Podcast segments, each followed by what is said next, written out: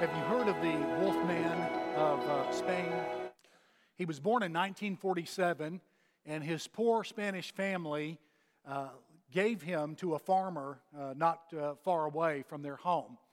Uh, the uh, owners of the farm there left and left him there by himself and never came back. And so, as a seven year old, he had to forage for food. He emptied what was in the home and began to look out in the woods. Uh, one evening, he simply found a wolf den and climbed into it with some wolf pups. And when the mother returned, for some unknown reason, at least according to the story, she let him live there. And so he took on some of the characteristics and some of the socialization and even some of the communication of that particular wolf pack. And throughout his life, he grew up, communicated, and was socialized with wolves.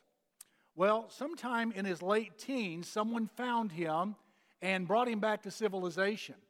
And socializing and learning to communicate with the human race was very, very difficult for him.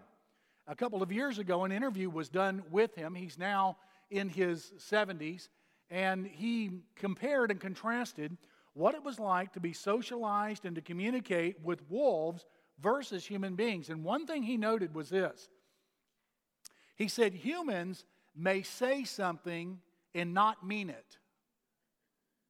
The wolves never do that. Animals do not do that.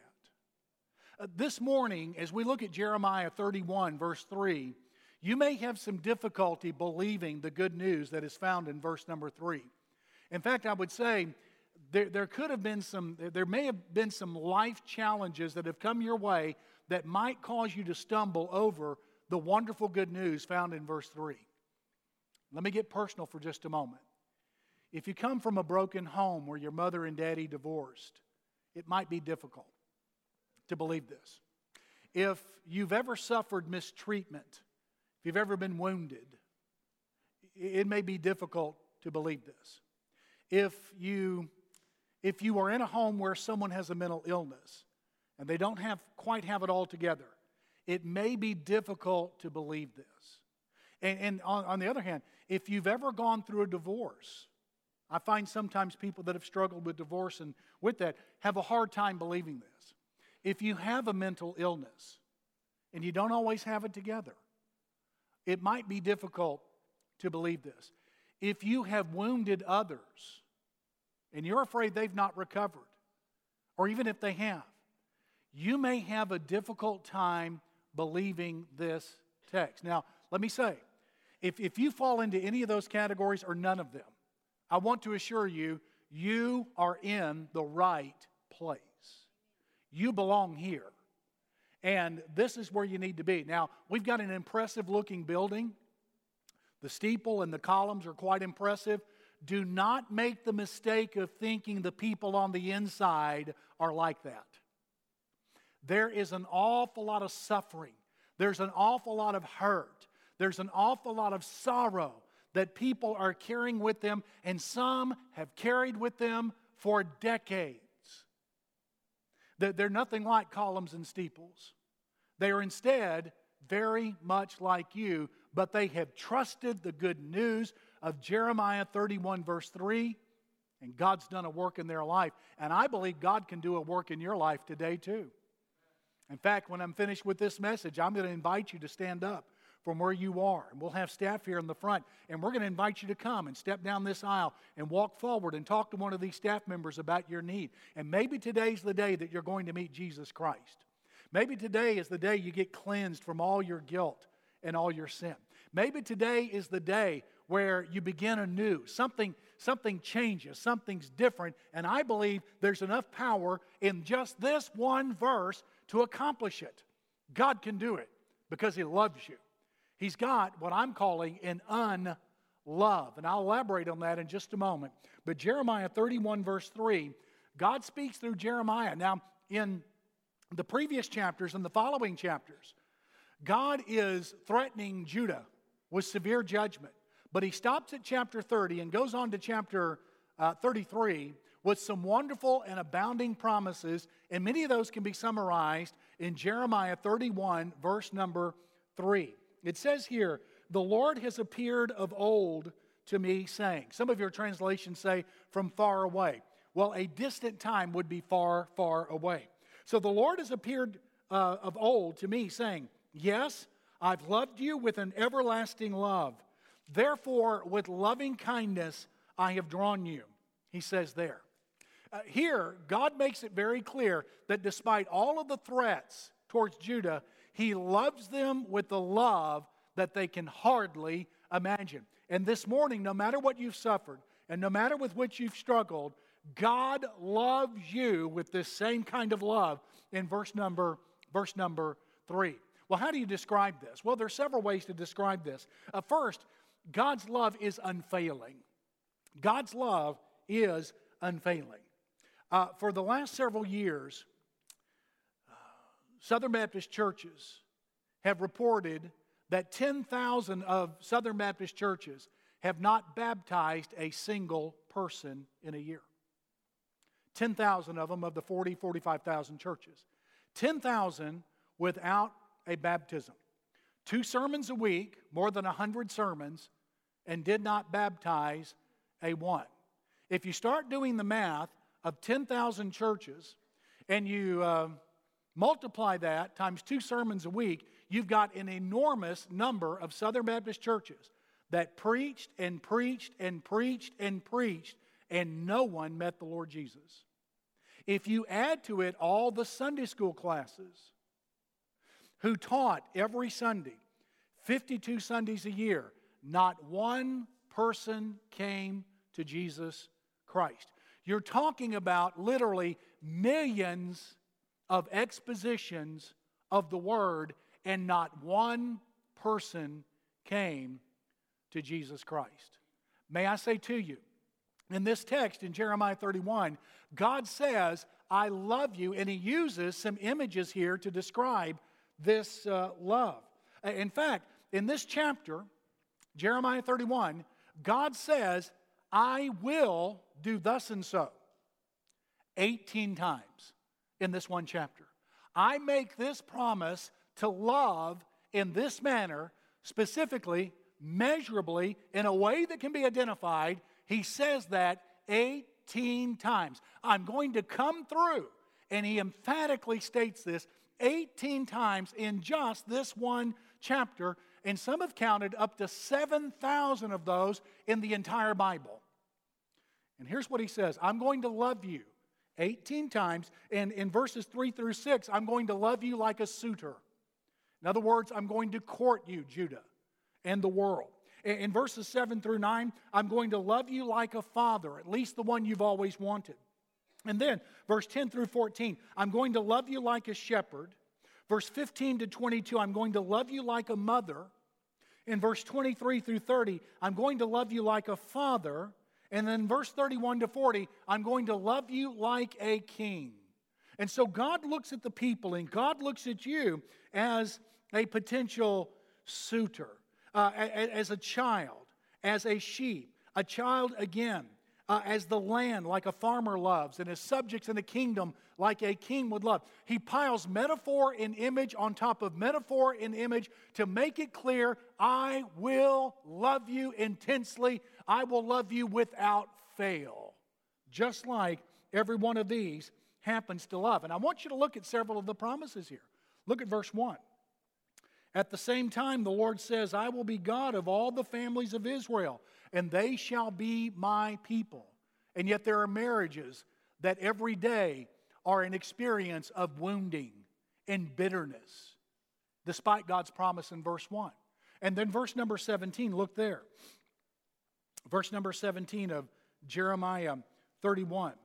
There is hope for your future, says the Lord, that your children shall come back to their own territory or their own border. And yet, there are many children that have drifted from God and they've not come back. Year after year and decade after decade, they're estranged from God, despite the promise of verse number 17. And then look at um, verse number 33 and 34 of Jeremiah 31. But this is the covenant that I will make with the house of Israel after those days. And the same language is picked up for the Gentile world in Hebrews. the book of Hebrews, chapter 8. He says, uh, I will put my law in their minds and write it on their hearts, and I will be their God, and they shall be my people.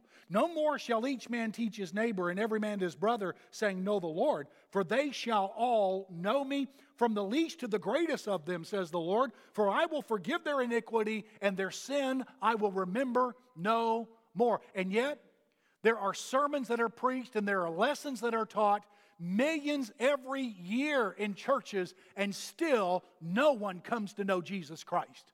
In other words, all of these magnanimous, great promises from a God who loves to keep his promises, and the fire doesn't fall. The prodigals never reclaimed, souls are never saved, prayers are not answered. What in the world is going on? I want to assure you the problem is never with God. God always comes through. God, when the conditions are met, meets the need and fulfills the promise every time. In similar fashion, Isaiah addressed the people. And he said, The Lord's ear is not dull that it cannot hear. His arm is not short that it cannot save. But your sins have separated you from your God, and your iniquities have caused him to turn his face away. God's love is a way for us to measure where we are with him. Is the fire falling? Is the fire of God falling in my life? After all these years, after all these efforts, after all these prayers, why are things staying the same? Well, there certainly isn't anything wrong with God. Usually that means small or radical adjustments in the lives of his people for them to become channels of blessing and clean vessels for God to use. Listen to me. If God's love is not evidenced and manifested in your life and service, then find out why and spend every expense, give everything you can to make sure you can be used of God because in the most unchurched county in the state of Georgia that is more similar to New York and Boston and Seattle than it is even Atlanta, Georgia, we desperately need a revival of the love of God. It's unfailing. But there's a second way to describe it. Not only is it unfailing, it is also unchanging. Some of you, when you go home today or some other days, you don't know what you're going to find at the house. You've got someone that's struggling and they're unpredictable. You don't know if they've taken their medication. You don't know what mood they'll be in. When you look online at your bank account or go check your bank balance at the bank, you don't know what you're going to find. In other words, it's very difficult for you to have one day to the next, much less one week to the next, that's the same. It's unpredictable and it's difficult. You've got people that are simply not stable in your life. And look what God promises in verse number three The Lord has appeared to me of old, saying, Yes, I've loved you with an everlasting love. Your life and the significant people in your life may be unpredictable, but God has never had that problem. In verse number one, Jeremiah says, The Lord appeared to me as of old. As of old. Well, that, that's, uh, that's not usually language that we use in these days. The Lord appeared to me in my current experience the way he appeared in the past. Oh, the way he appeared to Abraham the way he appeared to Isaac, the way he appeared to Jacob, the way he appeared to Joseph, the way he appeared to Moses. And, and God has let me in on this history of walking with God. God appeared to me the same way he appeared to them of old. And Jeremiah was able to recognize the current appearance of God in his life because it was similar and unchanging when compared to how he appeared to Abraham, Isaac, Jacob, Joseph, and to Moses and to others. In other words, God did not change, and friend, God's love never changes either.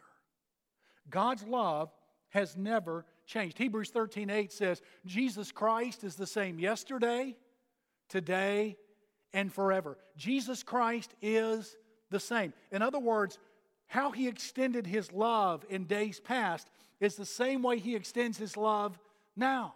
And how he extends his love now is the same way he's going to extend his love in the future. And he does it entirely by grace. You can rely on this God. You can rely on this God to be the same from age to age, from decade to decade, from year to year, from month to month, from day to day, from moment to moment, and how much that means to those who've had an unstable life to this point. I remember a number of years ago, Sherry Michelle and I were out doing some door to door evangelism in my church in North Carolina. We went to a mobile home community not far from our church, and we knocked on the door, and we were met by a 20 year old young lady.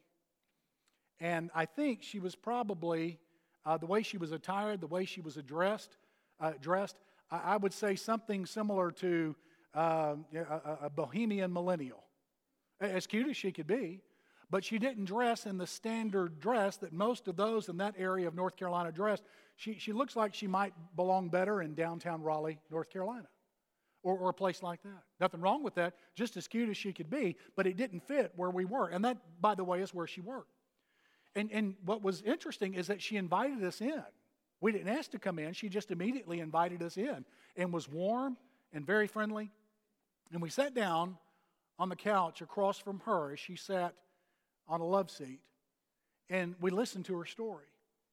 And she was willing to gush it out. At 20 years old, she had been a widow for one year. Her family had been broken. She was not able to rely on her parents. Her siblings were in trouble.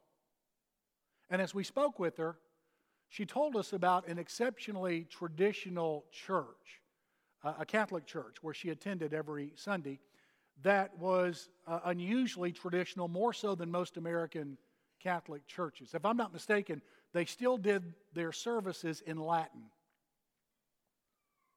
And she said, You know why I go there?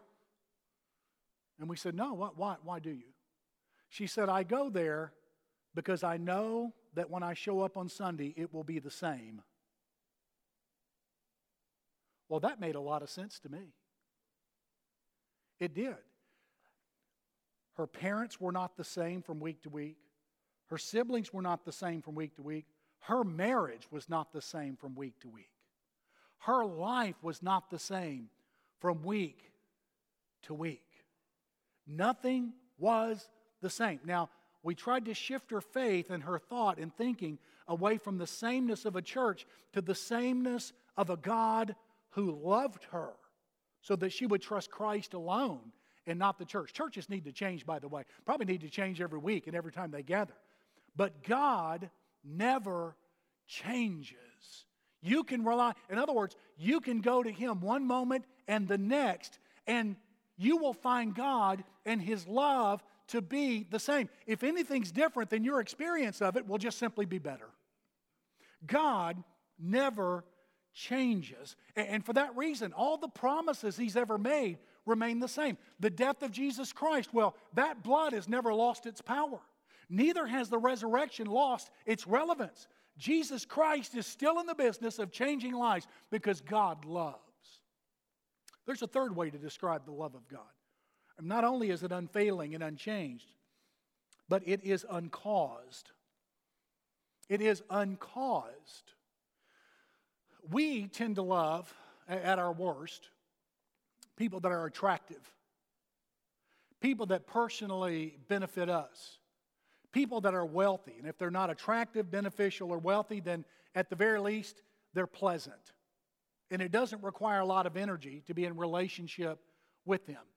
At our worst, that's generally how we love. At our best, we're entirely different. But that's oftentimes what is necessary for some people to love. In other words, there is something in the other person that causes us to love them. Of course, you have to question the quality of the love because what happens when we change? And we lose one of those things. And everyone goes through incredibly difficult times. Look what he says in verse 3 The Lord has appeared to me of old, saying, Yes, I have loved you with an everlasting love. Everlasting. God's love is everlasting. Uh, that means it's eternal. One little boy was asked in Sunday school one day, What's the meaning of eternal? He said, Something that won't give up, something that won't quit. And that's exactly how God's love is. Now, when it says God's love is everlasting or eternal, that means it never had a beginning and it will never have an end. Now, do you understand the implications of that? If God's love does not have a beginning, and if God's love predates your birth, if God's love predates your family, if God's love pre- predates the creation of the heavens and the earth, and that's what eternal and everlasting means, and, and if God's love will extend beyond your physical life, if God's love will extend beyond your health, if God's love will extend beyond your investments and retirement account, if God's love will go beyond and still exist beyond your looks and your physical abilities, that's what it means to be eternal.